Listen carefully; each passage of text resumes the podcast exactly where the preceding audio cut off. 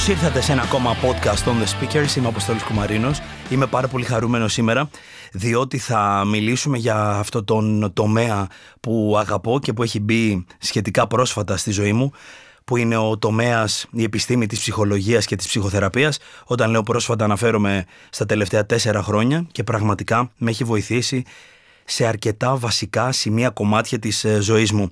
Σήμερα λοιπόν θα ασχοληθούμε με αυτό το κομμάτι οφείλω πριν ξεκινήσουμε να πω ότι τα podcast μας μπορείτε να τα βρείτε κάθε εβδομάδα από Τετάρτη, κάθε Τετάρτη από τις 5 ώρα το πρωί σε Spotify, Apple και Google Podcasts για να ξεκινάτε την ημέρα δυναμικά, αλλά βέβαια μπορείτε να τα ακούσετε όποτε εσείς επιθυμείτε μέσα στην ημέρα. Ευχαριστούμε που μας κρατάτε ψηλά στην λίστα με τα καλύτερα podcast στην Ελλάδα, στη λίστα του Spotify. Χαιρόμαστε όταν μας αφήνετε τα reviews, τις κριτικές σας στο Spotify ή στο Apple Podcasts, οπότε αν σας αρέσει αυτό το οποίο ακούτε, αφήστε μας αυτή την, την κριτική, θα το, αυτή την ανατροφοδότηση. Θα το χαρούμε πάρα μα πάρα πολύ. Σήμερα λοιπόν θα ξεκινήσω, έχω, έχουμε μια πολύ ιδιαίτερη καλεσμένη, οπότε θα ξεκινήσω με ένα βιβλίο που και η ίδια παρουσίασε πρόσφατα, δεν θα σας πω ακόμα ποια είναι. Το βιβλίο όμως είναι του Γκαμπόρ Μάτε, το λέω καλά, Γκαμπόρ Μάτε, που είναι διεθνές bestseller, έχει πουλήσει πάνω από ήδη 20.000 αντίτυπα, κάτι τέτοιο βλέπω εδώ. Όταν το σώμα λέει όχι, από τις εκδόσεις Keybooks που είναι και ο χορηγός μας. Έχουμε διαλέξει ένα κείμενο που θα μας εμπνεύσει να κάνουμε σήμερα την αρχή και λέει λοιπόν το βιβλίο κάποια στιγμή η ανατροφή των παιδιών είναι ένας χορός των γενεών. Οτιδήποτε επηρέασε μια γενιά, το οποίο δεν έχει επιληθεί πλήρως, θα περάσει και στην επόμενη γενιά. Ο δημοσιογράφος και συγγραφέας Lance Morrow στο βιβλίο του Heart εκφράζει συνοπτικά και με σαφήνεια το πώς το στρες περνάει από γενιά σε γενιά, μια οδυνηρή και πανέμορφη περιγραφή της συνάντησής του με τη θνητότητα λόγω μιας παρολίγο θανατηφόρας καρδιακής νόσου. Οι γενιές είναι κουτιά μέσα σε άλλα κουτιά. Μέσα στη βιαιότητα της μητέρας μου βρίσκει ένα άλλο κουτί, το οποίο περιέχει τη βιαιότητα του παππού μου. Και μέσα σε αυτό το κουτί θα βρεις ένα άλλο κουτί με μια τέτοια μαύρη κρυφή ενέργεια. Ιστορίες μέσα σε ιστορίες που πάνε σε βάθος χρόνου. Το να επιρρύπτει κανείς κατηγορίες είναι εντελώς ανούσιο, αν μπορεί να καταλάβει με ποιον τρόπο μια οικογενειακή ιστορία πάει όλο και πιο πίσω μέσω των γενεών. Αν το αναγνωρίσουμε αυτό, αμέσως σταματάμε να βλέπουμε τον γονέα ως κακό, γράφει ο Βρετανός ψυχίατρος Μπόλμπι. Και με αυτή την ευκαιρία θα ήθελα να καλωσορίσω τη σημερινή μου καλεσμένη, την διδάκτορ κλινικής ψυχολογίας και ψυχοθεραπεύτρια, κυρία Μίνα Χιόνι. Μίνα, καλώς ήρθες. Ευχαριστούμε για την ανταπόκριση στο κάλεσμά μας. Ευχαριστώ πολύ και εγώ για την πρόσκληση. Ε, νομίζω ότι θα είναι ένα πολύ ωραίο ταξίδι. Όπως είπα και διάβασες πριν από λίγο, το, η διαδρομή των γενεών, το ένα κουτί μέσα στο άλλο, είναι η ώρα για να ξετυλίξουμε τις ιστορίες όλων μας.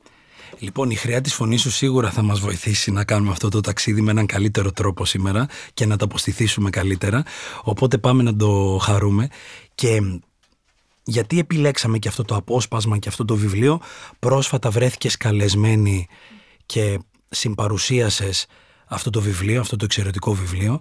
Οπότε εσύ τι κρατάς από αυτό το απόσπασμα, ποια είναι η άποψή σου πάνω σε αυτό; Και να δούμε πώς συνδέεται ίσως με τη δική σου επαγγελματική πορεία μέχρι Ε, είναι σε ένας εξαιρετικός ε, συγγραφέας, γιατρός, ο οποίος έχει ανοίξει τα κουτιά αυτά έτσι όπως ακριβώς περιγράφονται στο βιβλίο και στο απόσπασμα που μας διάβασες. Ο Γκάμπορ Μάτε έρχεται να μας θυμίσει πώς ακριβώς η ιστορία μας δεν ξεχνιέται. Και εμείς προερχόμενοι από την Ελλάδα, την οποία υπεραγαπά κιόλας, έρχεται να μας θυμίσει ότι η ιστορία μας δεν είναι μόνο ένα άτομο, αλλά είναι το ατομικό μέσα στο συλλογικό. Ακριβώς αυτός είναι και ο τρόπος με τον οποίο εγώ διάβασα αυτό το βιβλίο και γι' αυτό το λόγο μίλησα μαζί με τους άλλους δύο εξαιρετικούς συναδέλφους, την κυρία Αγνή Μαριακάκη και τον κύριο Ηλία Γκότσι, μετά από πρόσκληση από την Books. Έχω πάρα πολλά πράγματα να κρατήσω μέσα από αυτό το βιβλίο, έχω πολλά πράγματα να πω. Θα επιλέξω, γιατί με ενδιαφέρει πάρα πολύ το διαγενολογικό τραύμα, Και θα πω αυτό, συν το ότι πώς έρχεται η ψυχολογία και η ψυχοθεραπεία να μας βοηθήσει στο σώμα, στην ψυχή και γενικότερα στο όλο, όπως ακριβώς το λέει και ο Γκάμπορ. Σε πρώτη φάση, να δώσουμε έναν ορισμό, να πούμε τι είναι το γενεαλογικό τραύμα. Mm-hmm. Πώς αντιλαμβανόμαστε. Είπε πριν, λέει κουτιά μέσα σε κουτιά. Πάμε να το πούμε με τον δικό σου τρόπο, να το καταλάβουμε, να το καταλάβουν όσοι άνθρωποι το ακούνε για πρώτη φορά. Το διαγενολογικό τραύμα είναι αυτό που φέρνουμε μέσα μας χωρίς να ξεχνάμε κανέναν από την ιστορία και τη διαδρομή της οικογένειάς μας. Αν η γιαγιά και ο παππούς μας έλεγε παραμύθια, μέσα από αυτά τα παραμύθια μας εξιστορούσε και τα συναισθήματα και τις περιπέτειες που ζήσαν οι ίδιοι. Αυτό έρχεται μέσα στην πραγματικότητα και την καθημερινότητα των γονιών μας και εμείς ως τρίτη γενιά, ως παιδιά των παιδιών και εγγόνια από τις γιαγιάδες και τους παππούδες φέρνουμε όλη αυτή την ιστορία με τα θετικά του και τα αρνητικά του στο σήμερα. Είναι σαν να λέμε ότι ξεκινάει μια διαδρομή και μια ιστορία από το εκεί και τότε το δικό τους, φέρνοντάς το στο εδώ και τώρα το δικό μας. Και αυτά τα κομμάτια δεν χάνονται. Μεταμορφώνονται με άλλους τρόπους, αλλά δεν χάνονται ποτέ και είναι πάρα πολύ σημαντικό και είναι ένα από τα κομμάτια που δουλεύουμε στην ψυχοθεραπεία να δούμε ποια είναι αυτή η διαδρομή, να δούμε τι είναι αυτό που φέρνουμε, τι είναι αυτό που κουβαλάμε και πώς έχει μετεξελιχθεί στο σήμερα. Η λέξη να βγάλουμε το γενεαλογικό, τι ορίζεται; Τραύμα είναι μου μίλησε απότομο ο πατέρας μου σε μια, στην παιδική μου ηλικία; Δεν με άφησε να πάω μια εκδρομή με τους υπόλοιπους μαθητές. Με έκλεισε στο δωμάτιό μου για πέντε ώρες. Ποια κατάσταση θα μπορούσε να οριστεί ως τραύμα; Το λέω διότι μπορεί να το λέμε και αφενός να μην αντιλαμβανόμαστε τι είναι ή να θεωρούμε κάποια άλλα πράγματα που να μην είναι τελικά η ουσία του τραύματος, να μην είναι δηλαδή ένα τόσο βαρύ, βαθύ περιστατικό και εμείς να το αναγάγουμε σε τραύμα. Άρα θες να μας το διελευκάνεις αυτό, να μας βοηθήσεις να το καταλάβουμε λίγο περισσότερο. Με πολύ μεγάλη χαρά. Εξάλλου, ο πρώτος ουσιαστικά που μας βοήθησε να διαφοροποιήσουμε τα είδη του τραύματος μπορεί η ιστορία να ξεκινάει πάρα πολύ παλιά και έχει να κάνει πάρα πολύ με το ψυχαναλυτικό κομμάτι. Στο σήμερα όμως, αυτός που μας έφερε πολύ κοντά στην πραγματικότητα είναι ο ίδιος ο Γκάμπορ Μάτε. Μιλάει ουσιαστικά για δύο τραύματα. Το μεγάλο τάφ και το μεγαλύτερο τραύμα, αυτό που έχει να κάνει περισσότερο με τη σεξουαλική κακοποίηση, με τη σωματική κακοποίηση, έναν θάνατο γονέα, αλλά υπάρχει και το μικρό τάφ, το οποίο είναι όλες αυτές οι περιπτώσεις που μόλις ανέφερες. Για παράδειγμα, ε, εγώ είμαι δυσλεξική. Κάτι που για τη δική μου γενιά δεν υπήρχε ούτε καν σαν όρος. Για μένα αυτό το κομμάτι θυμάμαι πολύ καθαρά να είμαι στο δημοτικό, να γράφουν στον πίνακα η δασκάλα μου, η κυρία Αγγελική, τη λέξη ομπρέλα. Ναι. Με μου, που, ρου, λου. Δηλαδή καταλαβαίνεις για ένα παιδί με δυσλεξία πόσο δύσκολο είναι να διαβάσει αυτή την λέξη. Μάλιστα, ναι. Θυμάμαι λοιπόν τον εαυτό μου να βλέπω να μην καταλαβαίνω τη λέξη και να κοιτάζω έξω από το παράθυρο και να σκέφτομαι δεν καταλαβαίνω τίποτα. Αυτό το τότε ήταν ότι ήμουν τεμπέλα. Υπήρχε αυτός ο τίτλος ότι η μήνα δεν ενδιαφέρεται. Η πραγματικότητα ήταν ότι δεν μπορούσα. Αυτό είναι ένα μικρό ταφ το οποίο το κουβάλαγα για πάρα πολύ μεγάλο χρονικό διάστημα, μέχρι που συνάντησα κάποιους ανθρώπους που μου εξήγησαν ότι αυτό μπορεί να μεταφραστεί σε κάτι άλλο. Μπορεί να δημιουργηθεί, να δημιουργήσει το υπόβαθρο για να αγκαλιάσω μία πλευρά του εαυτού μου που έχει να κάνει με το μικρό τάβ. Οπότε αυτό είναι ένα παράδειγμα. Ένα άλλο παράδειγμα είναι ότι πώς οι γονείς στην προσπάθειά τους να μας προσφέρουν το καλύτερο που μπορούν μπορούν να μας αφήνουν πάρα πολλούς όρους, ώρες συγγνώμη, μόνοι μας χωρίς την παρουσία τους. Και αυτό είναι ένα μικρό τάβ.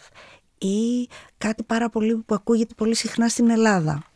Ε, και θα το έχετε δει σίγουρα εσείς που ασχολείστε περισσότερο και με τα social media, ότι μια μαμά η οποία τρέχει πίσω από το γιο να του δώσει τη ζακέτα του ή τα κεφτεδάκια του.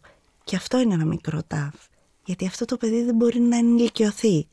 Ένα άλλο μικρό τάφ μπορεί να είναι κάτι πιο απλό. Φώναξα και σου είπα ε, άσε με ήσυχη, σταμάτα.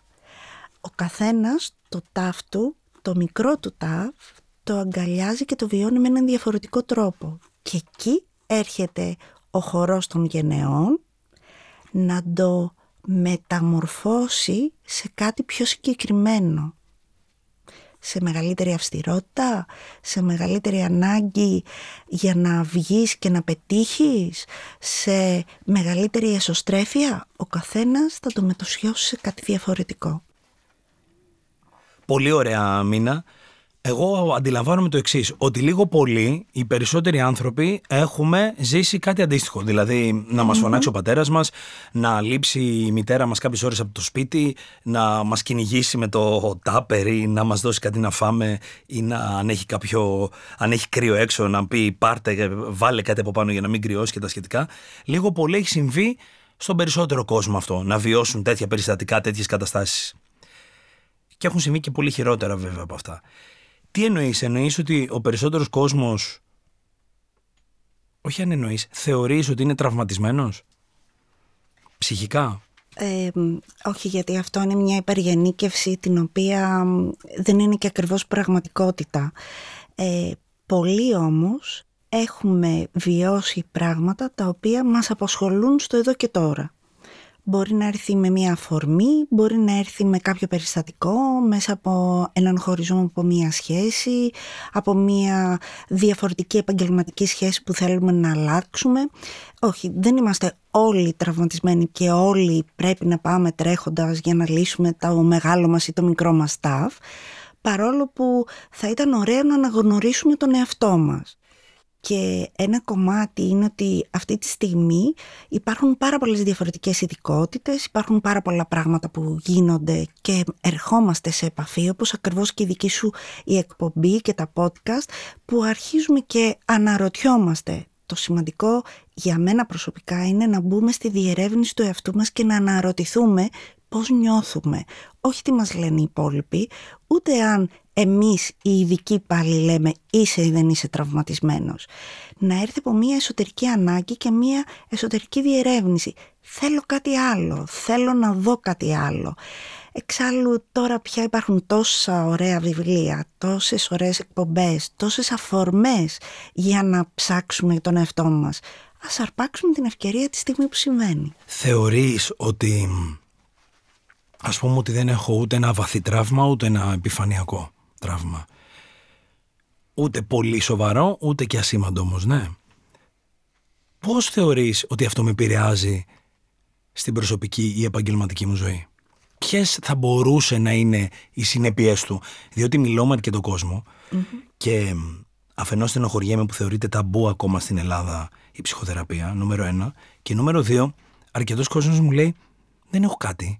Είμαι πάρα πολύ καλά, δεν χρειάζεται να πάω να κάνω ψυχοθεραπεία. Οπότε είναι μια προσέγγιση που εγώ τουλάχιστον δεν συμφωνώ με αυτό, αλλά θα ήθελα εσύ όταν λέω δεν συμφωνώ, ενώ δεν συμφωνώ με την προσέγγιση, είμαι πάρα πολύ καλά, δεν χρειάζεται να κάνω κάτι. Δεν χρειάζεται κάποιος, κατά τη γνώμη μου, να θεωρήσει, να σκεφτεί ότι έχει κάτι για να κάνει ψυχοθεραπεία. Αλλά αυτή είναι η δική μου άποψη. Εσύ λοιπόν, τι θεωρείς, ότι όταν ένα άτομο όντως έχει ένα τραύμα, αξίζει να το δει, ή αν κυλάει εντάξει η ζωή του, ας μην το κοιτάξεις και ποτέ; Ε, πολύ ωραία ερώτηση ε, και μιας και είμαστε στις αρχές του Ιουνίου εγώ θα χρησιμοποιήσω μια παρομοίωση λίγο διαφορετική. Ε, όλοι σε αυτή τη φάση προσπαθούμε να βρούμε που θα πάμε διακοπές. Υπάρχουν άνθρωποι που πηγαίνουν και επιλέγουν κάθε χρόνο κάπου διαφορετικά γιατί θέλουν να γεμίσουν εμπειρίες. Ωραία. Και υπάρχουν και κάποιοι άλλοι άνθρωποι που πηγαίνουν οπωσδήποτε στο ίδιο μέρος κάθε χρόνο συν κάτι άλλο. Κάπως έτσι είναι και η διαδρομή με την ψυχοθεραπεία. Κάποιες στιγμές θα σου δημιουργηθεί η ίδια η ανάγκη γιατί ακριβώς έχει συμβεί κάτι και κάποιες άλλες φορές θα σε παρακινήσουν κάποιοι άλλοι για να επισκεφτείς ένα διαφορετικό τόπο. Άρα ε, πραγματικά δεν θα ήθελα να βάλω έναν τίτλο στο πότε πρέπει να πάμε στην θεραπεία ο καθένας μας ξέρει από μόνος του ποια είναι εκείνη η στιγμή. ακόμα και αν σου προτείνουν ότι είναι πάρα πολύ ωραία η Κέρκυρα και θέλεις να πας και σου έχουν πείτε καλύτερα και μιλάω για την Κέρκυρα γιατί από εκείνη η καταγωγή μου Ωραία, ωραία. ε, θα μπορεί να μην πας αμέσως. Να περάσει μια χρονιά, να περάσει δεύτερη χρονιά και να σου το πούνε ξανά και ξανά. Ήδη αυτό προετοιμάζεται εσωτερικά. Κάποια στιγμή θα το κάνεις αυτό το ταξίδι. Και θα το κάνεις το ταξίδι την ώρα που χρειάζεσαι εσύ. Σίγουρα θα υπάρξουν άνθρωποι οι οποίοι θα έχουν ταμπού, σίγουρα θα υπάρξουν άνθρωποι οι οποίοι θεωρούν ότι δεν έχουν κανένα πρόβλημα και όλοι οι άλλοι γύρω τους θα τους λένε ότι πήγαινε γιατί αν δεν πας ε, ε, δυσανασχετούν και δυσφορούν και γύρω σου αλλά θα υπάρξουν κάποια μέρη διακοπών που μπορεί να μην πάμε ποτέ. Και είναι εντάξει και αυτό. Δεν είναι μόνο δικό τους θέμα, είναι και των υπολείπων. Κάποιοι μπορεί να μην πάνε ποτέ ας κοιτάξει ο καθένας αυτό που τον παρακινεί να πάει στην ψυχοθεραπεία. Εξάλλου στο 2023 που βρισκόμαστε υπάρχουν τόσοι πολλοί τρόποι για να κάνεις ψυχοθεραπεία. Ας ξεκινήσεις από ένα βιβλίο. Θα διαβάσεις κάτι. Θα σου δημιουργηθούν απορίες, θα δημιουργηθεί ένα φαντασιωσικό κομμάτι μέσα στο οποίο θα σου δημιουργηθούν απορίες, θα ταυτιστείς με πράγματα. Μετά από αυτό το βιβλίο θα διαβάσεις ένα δεύτερο. Στο δεύτερο θα πας ένα τρίτο. Εκεί μπορεί να συναντήσεις κάποιον άνθρωπο που θα σου πει γιατί δεν πας να κάνεις συμβουλευτική, γιατί δεν πας να κάνεις ψυχοθεραπεία, γιατί δεν πας να ψαχτείς; Και σιγά σιγά θα μπει σε αυτό το κόσμο. Αυτός ο κόσμος είναι πολύ μαγικός και δύσκολος το κρατάω αυτό για να επανέλθω σε λίγο. Αυτό που είπα προηγουμένως, στο οποίο αναφέρθηκα προηγουμένως, είναι το εξής: Ότι πάει μια χαρά η ζωή μου, επαγγελματικά και προσωπικά. Οπότε είμαι γεμάτος και από τα δύο. Ωστόσο, έχω τραύματα. Ή αναγνωρίζω κάποια τραύματα. Αλλά η ζωή μου είναι μια χαρά. Γιατί, γιατί, γιατί να κάνω ψυχοθεραπεία. Από τη στιγμή που επαγγελματικά πάω πάρα πολύ καλά, προσωπικά πάω πάρα πολύ καλά, τι παραπάνω μπορεί να μου δώσει, θεωρείς, μέσα από την εμπειρία σου, είτε ως ψυχοθεραπεύτρια, είτε ως όταν εσύ έχεις κάνει, όταν εσύ λειτουργείς ως θεραπευόμενη. Τι είναι αυτό το οποίο παραπάνω μπορώ να πάρω, αφού θεωρητικά κάποιος άνθρωπος, άνθρωπος μπορεί να σκεφτεί τα χόλα τι θα έλεγες, πώς με απελευθερώνει αυτό το κομμάτι, τι παραπάνω μπορεί να μου δώσει για να κάνω το επόμενο βήμα στη ζωή μου; Ε, πολύ ωραίος έτσι ο τρόπος που το παρουσίασες. Παρόλα αυτά, αν έχω ένα τραύμα, δεν μπορεί το επαγγελματικό μου και το προσωπικό μου να είναι τόσο τέλειο. Μπορεί να το αναγνωρίζω εγώ ως τέλειο. Ναι οι άλλοι γύρω μου όμως το αναγνωρίζουν με την ίδια ευκολία και το θεωρούν ότι η αλληλοεπίδρασή μας και η συσχέτισή μας είναι τόσο τέλεια όσο το θεωρώ εγώ. Εξάλλου και ο Γκαμπορμάτε και όλοι μας λέμε ότι δεν είμαστε ένα πράγμα, είμαστε κομμάτι ενός συνόλου. Αν, είχα, αν κάποιος με ρώταγε την άποψή μου για έναν άνθρωπο όπως μου τον παρουσίασες, θα του έλεγα ότι γιατί δεν μπαίνεις στη διαδικασία να κάνεις ομαδική θεραπεία για να δεις αν όντως αυτό το τέλειο είναι έτσι. Πρέπει να ξεκινήσω, έχω κατά ότι πρέπει να ξεκινήσω από ατομική θεραπεία για να πάω στην ομαδική. Ισχύει κάτι τέτοιο ή όχι; Όχι απαραίτητα. Πολλοί άνθρωποι οι οποίοι δεν τους είναι ξεκάθαρο ακριβώς ποια είναι η δυσκολία. Το παράδειγμα που μου έφερες δεν είναι η ατομική θεραπεία, είναι η ομαδική θεραπεία. Να αλληλεπιδράσω και να δω αν πραγματικά συνδέομαι μαζί με τους άλλους. Και μπορεί από την ομαδική θεραπεία να καταλήξω ότι χρειάζομαι να αρχίσουν και να ανοίγουν κομματάκια ότι χρειάζομαι και ομάδα. Ή ακόμα, ακόμα θα μπορούσα να ξεκινήσω από μια ομάδα ψυχοδράματος που έχει μέσα δηλαδή, την κίνηση. τι είναι το ψυχόδραμα; Το ψυχόδραμα είναι μη, ένα είδος ομαδικής θεραπείας το οποίο όμως έχει περισσότερο συναισθηματική και σωματική κίνηση και σύνδεση. Είναι αυτό το οποίο ερχόμαστε περισσότερο μεταξύ παιχνίδι και συναισθηματικού κόσμου βιώνουμε πιο έντονα πράγματα, μοιραζόμαστε, συνδεόμαστε πολύ πιο έντονα. Μίνα, τι έχεις να πεις σε έναν άνθρωπο ο οποίος με δυσκολία λέει στη ζωή του αγαπώ, μου λείπεις δεν το συζητάω να το πει στον φίλο του ή στη φίλη του. Εδώ με δυσκολία μπορεί να το λέει στον ερωτικό του, στην ερωτική του σύντροφο. Μπορεί να μην το έχει μάθει καν μες στην οικογένειά του. Τι έχεις να πεις σε ένα τέτοιο άτομο που με δυσκολία ξαναλέω εκφράζει τα συναισθήματά του όταν πριν από λίγο μας λες μήπως να ξεκινήσεις με ομαδική ψυχοθεραπεία; Εδώ δεν μπορώ να εκφραστώ, όχι δεν μπορώ. Πάω στον κολλητό μου και το αγαπώ, φαντάζει κάτι εξαιρετικά δύσκολο που θεωρώ ότι δεν θα το κατακτήσω ποτέ. Πώς θα πάω σε μια ομάδα μπροστά σε ξένους ανθρώπους, σε ανθρώπους που δεν έχω δει ξανά στη ζωή μου δηλαδή, να μιλήσω για μια προσωπική δύσκολη στιγμή; Εγώ σε, σε αυτόν τον άνθρωπο αυτό που θα έλεγα είναι ότι αν τολμάει να πει το αγαπώ στον εαυτό του. Mm. Ας ξεκινήσουμε από τα βασικά. Αντέχω να πω σ' αγαπάω ή απλά καλημέρα στον εαυτό μου.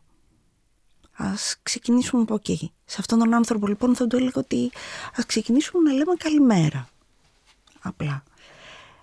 Και ειδικά αυτός ο άνθρωπος ίσως θα ήταν πολύ πιο σημαντικό να μπει σε μια ομαδική θεραπεία ή σε μια ομάδα ψυχοδράματος ακριβώς για να μάθει πώς συνδέομαι μαζί με τους άλλους χωρίς να πρέπει να πω βαρύγδουπες κουβέντες αλλά ενδεχομένως επειδή ακριβώς δεν το έχω ξανανιώσει και δεν το έχω ακούσει στη ζωή μου να μάθω να το ακούω από κάποιον άλλον τον οποίο και, αρχίζω και συσχετίζομαι μέσα σε μια ομάδα που δεν είναι τίποτα διαφορετικό από μια οικογένεια. Η ομάδα είναι μια οικογένεια. Είναι μια φωτογραφία της κοινωνίας η οποία όμως σιγά σιγά εξελίσσεται σε μια οικογενειακή ιστορία. Άρα μαθαίνω να επουλώνω το τραύμα μου ακριβώς με αυτόν τον τρόπο. Κάποιος μέσα στην ομάδα μου θα είναι αυτός ο αδερφός, η αδερφή, η μητέρα ή ο πατέρας, τον οποίο δεν το έχω ακούσει ποτέ και δεν έχω μοιραστεί ποτέ αυτό το αγαπώ ή ότι μου λείψες. Ας μην φτάσουμε στο σ' αγαπώ. Ας ξεκινήσουμε από το πόσο μου λείπεις.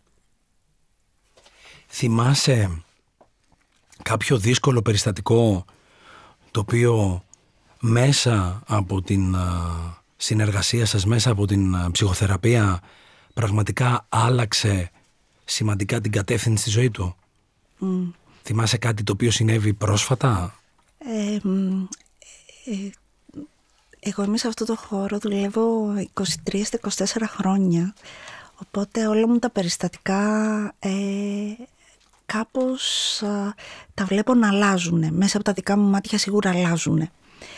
Ε, τα τελευταία χρόνια ασχολούμαι πάρα πολύ με την οικογενειακή ε, θεραπεία και τη θεραπεία ζεύγους. Για μένα το πολύ μαγικό είναι όταν δύο άνθρωποι που έχουν περάσει αρκετά χρόνια μαζί ξαναβρίσκουν το κοινό τους κομμάτι και ξανάρχονται πάλι για να ερωτευθούν, να γνωρίσει ο ένας τον άλλον όπως πραγματικά είναι και έχουν υπάρξει πολλές φορές που το πολύ συγκινητικό είναι ότι φεύγοντας από το γραφείο ή ολοκληρώνοντας την θεραπεία τους ή τη διαδρομή αυτή μαζί ε, θα γυρίσουν και θα σου πούνε σε ευχαριστώ πολύ για αυτόν τον άνθρωπο που γνώρισα δύσκολα περιστατικά υπάρχουν, δύσκολοι άνθρωποι υπάρχουν. Δεν είναι τόσο πολύ εμένα αυτό που με κρατάει στο εάν θα εξελιχθούν, αλλά στο πώς εκείνοι αναγνωρίζουν τις δυσκολίες τους και το πού θέλουν να φτάσουν. Εάν αυτό που θέλουν να γυρίσουν και σου πούνε σε εκείνη την τελευταία φορά σε ευχαριστώ πάρα πολύ γιατί βρήκα ποιος είμαι και βρήκα ποιος είναι και ο άλλος, για μένα αυτό είναι το, το σημαντικότερο. Μίνα, αυτά τα οποία λες στους άλλους ανθρώπους να κάνουν, να αλλάξουν, να εφαρμόσουν; Τα λες προς τον εαυτό σου ή όταν εσύ αντιμετωπίζεις τα δικά σου, τις δικές σου δύσκολες στιγμές, τις δικές σου ανησυχίες, το δικό σου παρελθόν; Σου είναι το ίδιο ξεκάθαρο σε σχέση με όταν βλέπεις μια τέτοια κατάσταση στους συμβουλευόμενούς σου; Θα πω αυτό που λέω σε όλους τους μαθητές μου γιατί ε, είμαι και καθηγήτρια οπότε έχω τις νέες γενιές των ανθρώπων που έρχονται να προετοιμαστούν για να κάνουν αυτή τη δουλειά ε, αύριο. Ε, και τους λέω τρία πράγματα. Το πρώτο πράγμα είναι ότι πρέπει να γνωρίζεις τον εαυτό σου, οπότε κάνε θεραπεία για να ξέρεις ποιος είσαι. Το δεύτερο κομμάτι είναι ότι αυτό που θα έχεις κατακτήσει πρέπει ακριβώς να το υποστηρίζεις στην οποιαδήποτε στιγμή της ημέρας σου. Αν δηλαδή είσαι ένας άνθρωπος ο οποίος έχεις δουλευτεί, θα το έχεις δουλέψει μέχρι εκεί πέρα που μπορείς να αναγνωρίσεις τον εαυτό σου. Εγώ δεν είμαι κάτι άλλο μέσα και έξω από το θεραπευτικό δωμάτιο. Είμαι μία. Παρόλα αυτά, δεν κάνω τη θεραπεύτρια ούτε στην οικογένειά μου, ούτε στους φίλους μου. Και κυρίως δεν κάνω τη θεραπεύτρια στην κόρη μου. Θα τσακωθούμε, θα μιλήσουμε, θα παίξουμε, αλλά αυτό το ρόλο θα τον πάρει κάποιος άλλος. Σίγουρα πολλά από τα κομμάτια, δηλαδή θα χρησιμοποιήσω πιο λέξεις πιο ιδιαίτερες, θα έχω μεγαλύτερη υπομονή, θα πω κάτι περισσότερες φορές. Γιατί αυτό που είμαι είναι και μέσα και έξω από το δωμάτιο. Αλλά δεν θα κάνω τη θεραπεύτρια στους δικούς μου ανθρώπους. Το πιστεύω μου όμως είναι ένα. Είμαι αυτή. Μέσα, έξω. Δεν θα με δει κάποιος δηλαδή ή δεν θα με ακούσει τώρα κάποιος από τους πελάτες μου ή από τους θεραπευόμενους μου και θα πει «Α, δεν την αναγνωρίζω τη μήνα. Αυτή είμαι». Και οι περισσότεροι θα πούνε «Α, ναι, αυτό που είπε είναι αυτό που λέει μέσα στο γραφείο ή μέσα στο θεραπευτικό δωμάτιο».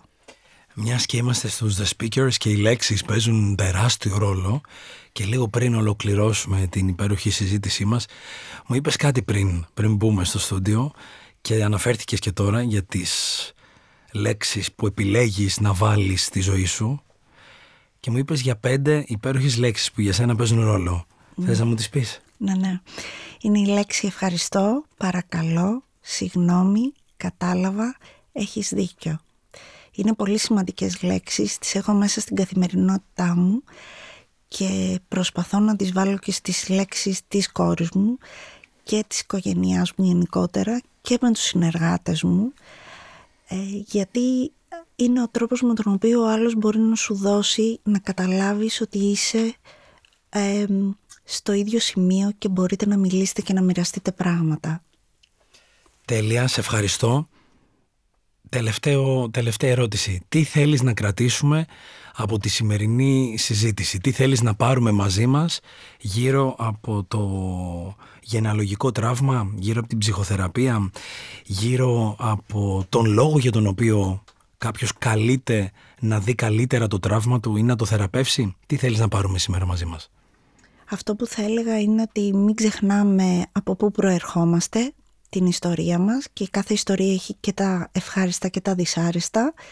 Θα έλεγα διαβάστε, ξεκινήστε να ψάχνετε τον εαυτό σας και τους γύρω σας και είμαστε πάρα πολύ ειδικοί εκεί έξω που χτυπήστε την πόρτα και είμαστε εκεί για να σας βοηθήσουμε. Ο καθένας με διαφορετικό τρόπο. Λοιπόν, θα ανανεώσουμε την ε, συζήτησή μας και για επόμενο podcast στο μέλλον. Σε ευχαριστώ πάρα μα πάρα πολύ που ήσουν σήμερα εδώ μαζί μου. Σε ευχαριστώ πάρα πολύ για την τιμή. Ήταν ε, υπέροχο πραγματικά. Το ευχαριστήθηκα πάρα πολύ. Λοιπόν, κάθε Τετάρτη ένα νέο podcast από τις 5 ώρα το πρωί διαθέσιμο σε Spotify, Apple και Google Podcasts. Ξεκινάμε την ημέρα μας με δύναμη, αγάπη, πάθος. Ευχαριστούμε τον χορηγό μας, την Keybooks και αυτό το οποίο συνηθίζουμε να λέμε με τους καλεσμένους, με τις καλεσμένες μας, μήνα λίγο πριν κλείσουμε, λέμε το εξής μαζί. Μέχρι την επόμενη φορά, keep speaking. Okay. Πάμε να το πούμε παρέα. Ωραία. Ωραία. Με το ένα, με το δύο, με το τρία. Μέχρι, την, επόμενη φορά, keep speaking.